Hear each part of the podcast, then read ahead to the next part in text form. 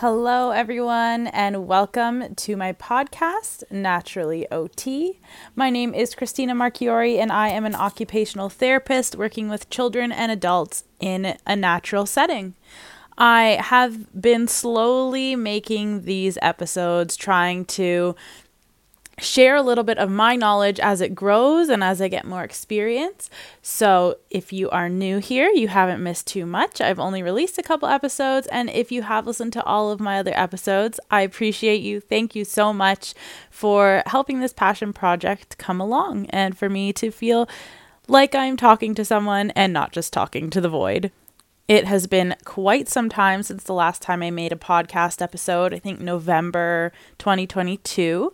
Um, and it has been quite the journey. I have been super busy over the last couple months with my like full-time job plus all my private pieces educating myself and then also making sure that I have that balance in work and life socializing self-care all of those things. And with that being said, the theme for this week's podcast, or this podcast that I'm releasing, because I definitely am not releasing them weekly, um, is self care and self care as a therapist. So if you are listening to this podcast as someone who is not a therapist, please stick around. Some of these things may be helpful for you.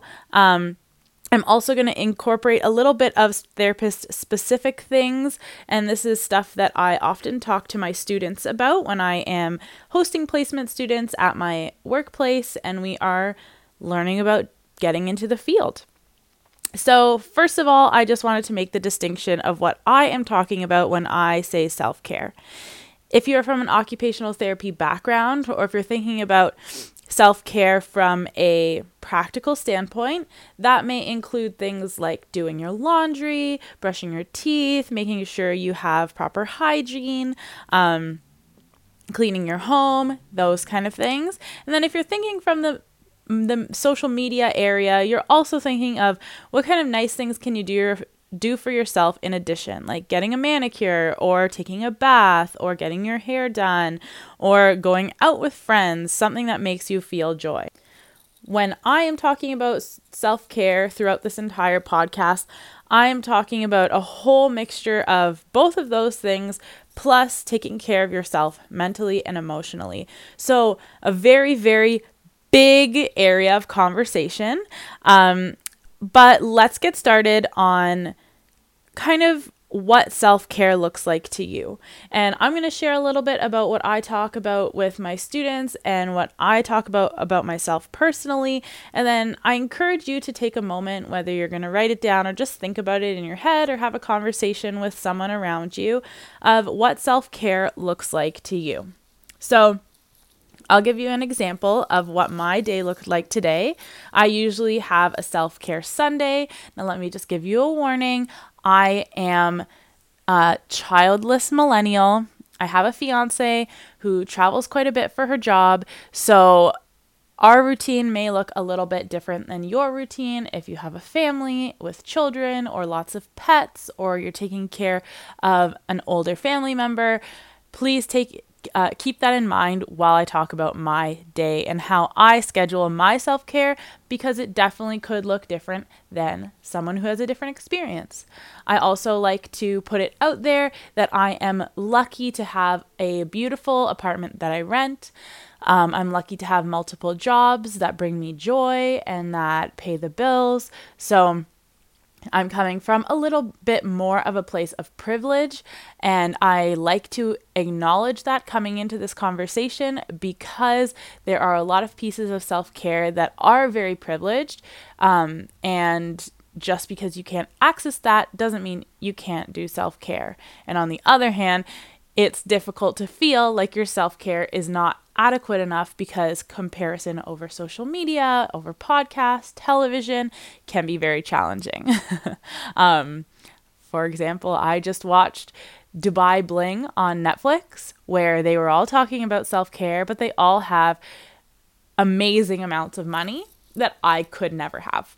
So, keeping that in mind, what I like to do for my week for self care is I like to try to schedule a lot of things so that I have a little bit of self care sprinkled throughout the week when possible. And then I have one, at least a half a day or a full day on Sunday where I can just decompress. And a lot of that also comes from my social anxiety, my anxiety in general, um, being very overwhelmed by a lot of uh, emotional um, labor that I do throughout the week with my clients and supporting my students, and then also trying to be a good friend and family member as well.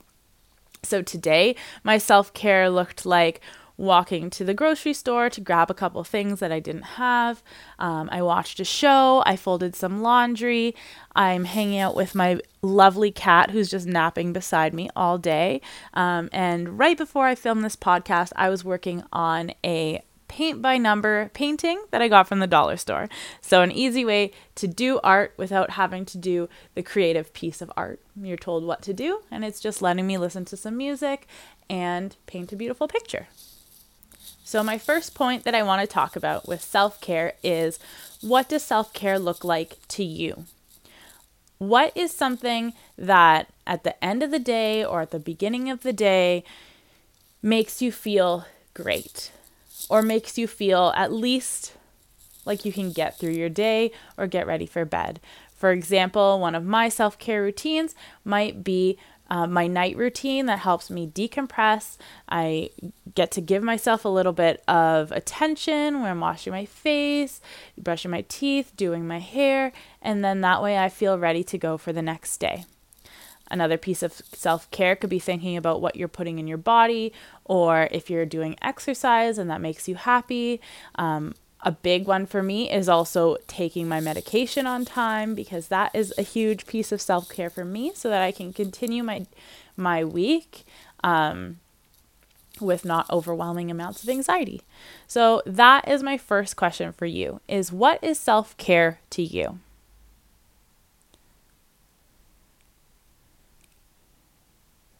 Something that is great to consider when you're thinking about what self care is to you is that everyone is going to be a little bit different.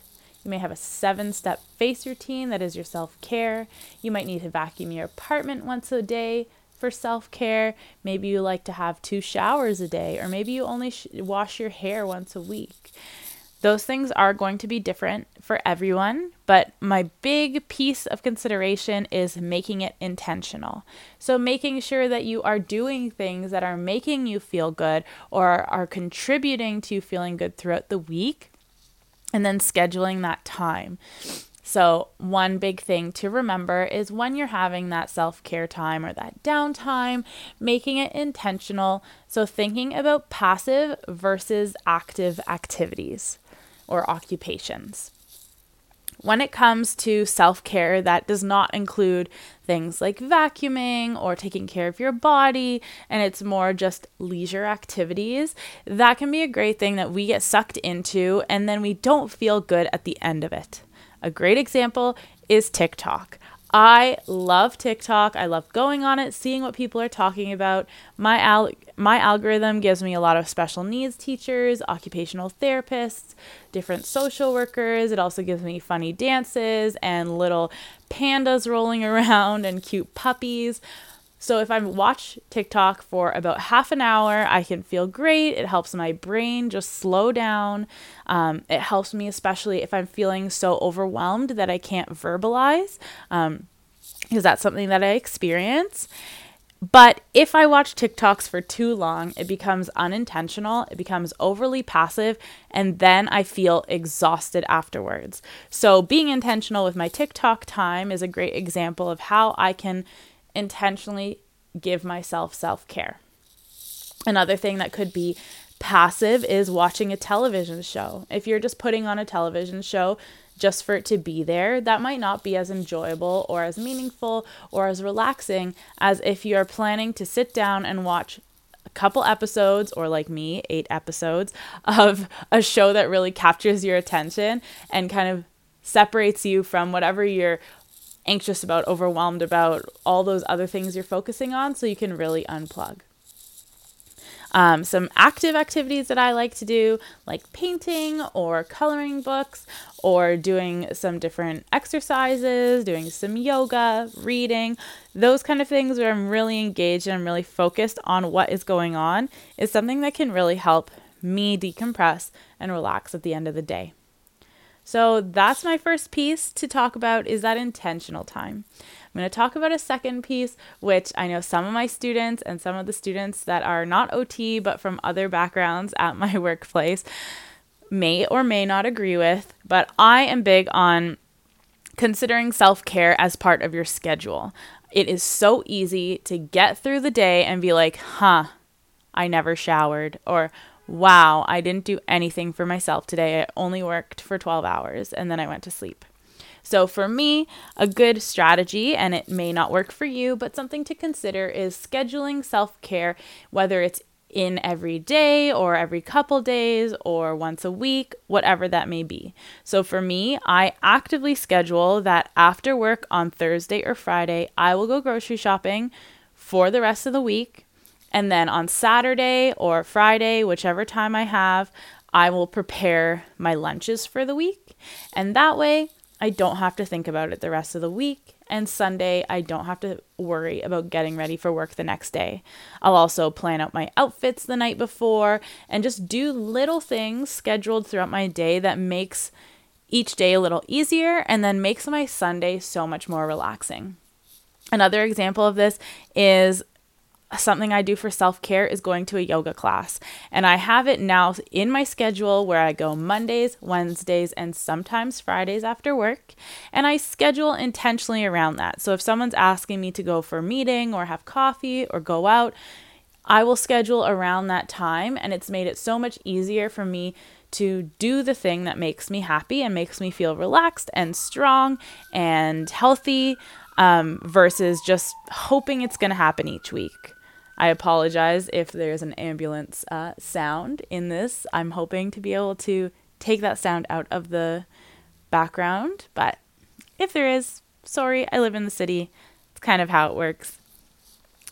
Um, going back to scheduling, this doesn't have to be a consistent thing. Something that I think is so important to be able to do in your life to make yourself feel good is being flexible with your schedule. So, of course, I'll take the yoga example. I am scheduled for Monday, Wednesday every week to go to yoga. But if something comes up and it's just too overwhelming to get myself to yoga and complete all the other things I have to do, it's okay. I can cancel a class, I can do it another day, or I can just wait till the next week. So, having that schedule, but also realizing you can be flexible in it um, and you can change things around because it's for you. And that's the biggest thing. And if you need to schedule things that are like two things at once, so maybe your self care time is in your car and you listen to your favorite podcast or music, you jam out, you have a great time, you call your family, whatever it is to make you feel good. Then when you get home, you have those couple minutes in the car and you get into the house and go about your day. So making sure that you have intentional time and considering using it in part of your schedule so it actually happens and it's not just an afterthought. I am going to kind of tiptoe through to a more OT or therapist specific piece that I want to talk about, but depending on the job that you work or depending on the personal situations that you have, this may be something that you can also do if you are not working in a human faced um, healthcare profession. So, something I like to talk about with my students is the importance of having a practice of how to decompress and how to debrief after a difficult day at work, and then how to transfer from work to home. And for me, I am very thankful that I'm working out of the house so that I have a drive that helps me transfer from work to home. Um, but this is a very good practice to also consider how you're going to do this, especially if you're working from home, because sometimes those boundaries can be a little bit blurred, and suddenly you were supposed to stop working at 6 and now it's 11 p.m. and you're still working. So, the first thing that I think about is how are you trans uh, I keep saying translating, and I think I mean transitioning. How are you transitioning from work to home? An example that I do is I have a very scheduled routine on my drive home. Granted, my drive is a little bit long. It is almost an hour and a bit, but I leave work. I have a specific chunk of time that I give myself to mull over challenges I had at work, to call or message other friends who are in the same field to kind of bounce ideas off of, or to kind of just cry or be frustrated, that kind of stuff. And then at a certain part of my drive, sometimes it's a hard stop physical line where I'm literally stopping for gas or stopping to get groceries or stopping to get coffee, for example. And then once I get back into the car, I'll change from music to a podcast or an audiobook or something that takes a little bit more of my energy to pay attention to. And that's my cue to stop thinking about work and move into the rest of my day. Now, totally granted, if I get home and I'm like, wow, I really need to send this email before I forget, I might, or I might just write it down. But that is a way for me to be able to get out of my head of work and come back home and either clean or sadly do my other job or relax or socialize. So I'm having these different pieces in my day, and there's like a hard stop line where I'm not dragging my concerns about work into the rest of my life. Because at the end of the day, as much as it's hard to separate, a job is a job, and you don't need to take it with you for your entire 24 hours of your day. An important thing in this area, though, is being able to emotionally debrief after a challenging day or after a stressful day or after even just a confusing day at work so that when you get home, you're not still mulling it over. So, I am very blessed that at the job that I work at, we have a team meeting at the end of the day to kind of talk about our successes, maybe things that came up, ask questions. I get to talk to my students and see what they were experiencing. And then I have the opportunity to talk to the rest of my main team. Um, and we can kind of debrief and bounce back and forth over what happened throughout the day and what's going to happen tomorrow and those kind of things that really makes it a lot easier for me to get home and be like, okay, all the challenges I experienced, we talked about, we worked through, tomorrow's a new day. Some workplaces are not going to have that kind of support at the exact time that you need it throughout the day so that you can transition home. So, in those situations, my response that I always tell to my students is I think it's so important to build a network of whether it's fellow occupational therapists or whether it's therapists who work in the same sort of population so they kind of understand what's going on. Um, but maybe they're in a different field. So, a social worker, a teacher, um, child and youth care worker, whoever it is that may be able to relate to your challenges, just so you can have those conversations if you really need them. And for me, I was so lucky that I have quite the crew of amazing occupational therapy friends from my degree and then other students and um, other individuals that I've met along the way that I can kind of bounce ideas back off, back and forth off of if something is sticking to my mind and I really need to work through it before I get home. So that is one really important thing that I have as a suggestion to help you have more of that self-care at home is debriefing before you leave work or as you're leaving work so you can talk to someone. In the bigger picture, Self care, yes, I'm going to say it, also means that you may need to go to therapy. Um, I am very thankful that right now I have quite the crew to debrief with and I can kind of bounce those ideas off of back and forth. But there is no shame in having to go to therapy as a therapist or a teacher or whoever it is listening a mom, a dad, a parent um, and just talk about your problems. Even if you don't have, and this is probably me, preaching to the choir, but even if you don't have a diagnosis or a very, very serious concern, you can still try to find a therapist if it's accessible to you that you can talk about some of those worries and concerns at work. Um, especially if you're working in a human facing area, you may really need that to kind of bounce those vicarious traumas off of your therapist or being able to say like you know this really scared me at work and i don't know how to work through it. How can we do that together? So i'm watching the time going and it's 20 minutes and i feel like i sped through a lot of the stuff that i wanted to talk about in this in this um, podcast which makes a lot of sense because when i do a self-care workshop for my students it's usually about 20 minutes long now, usually I have the opportunity to bounce questions back and forth to get my students' brains thinking. So, I'll give you guys a couple questions if you're interested in kind of brainstorming and reflecting on your own. So, my first question for you is repeating what I said at the beginning What does self care look like to you? My second question that I'm going to ask is What does self care look like to you when you've had a really good week versus what does self-care look like to you if you've had the most intense, exhausting day, week, month, whatever time period you want to think about and maybe your regular self-care stuff isn't working. So, kind of helping you differentiate because there's a huge difference between, for example, preparing a meal when you're having friends over or when you're really, really excited and passionate about cooking versus when you're cooking a meal for yourself, but you've worked a 16 hour day or a day that was so emotionally overwhelming that you can't even fathom picking up a cooking utensil. So that's number two.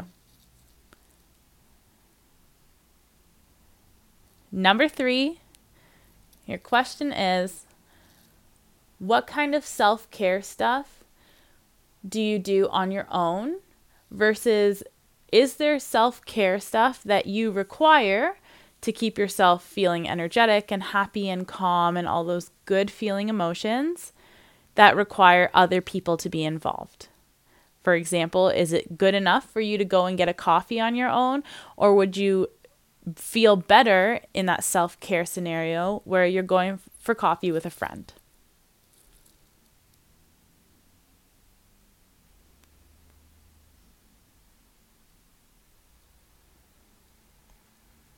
And then my final question is who in your life can you do you feel like you can bounce some of your concerns about work while keeping confidentiality?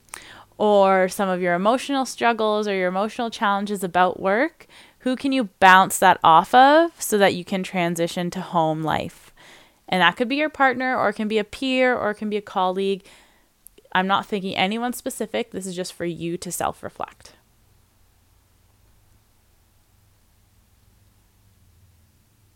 And then before we move to the end of the podcast, I just wanted to kind of take a moment, take a deep breath in and a deep breath out.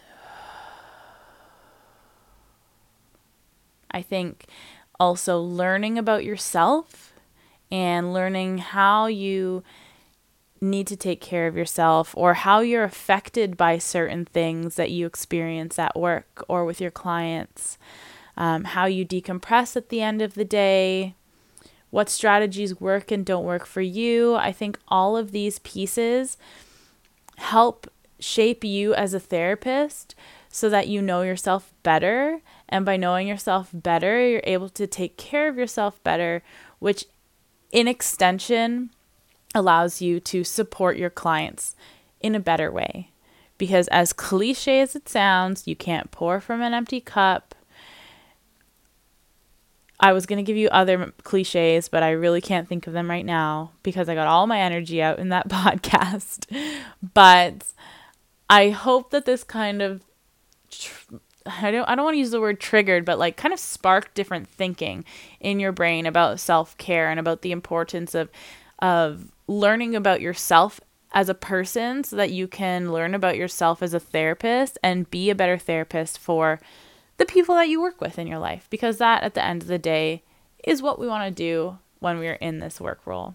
So that was my little spiel. I wanted to remind everyone that you are amazing, you are talented, you're capable, you're worthy of love, You are worthy of taking that break, making sure it's rest and not productivity disguised as rest. And hopefully, I will talk to you very soon in the next podcast. See you later, everyone. And remember to be naturally an OT.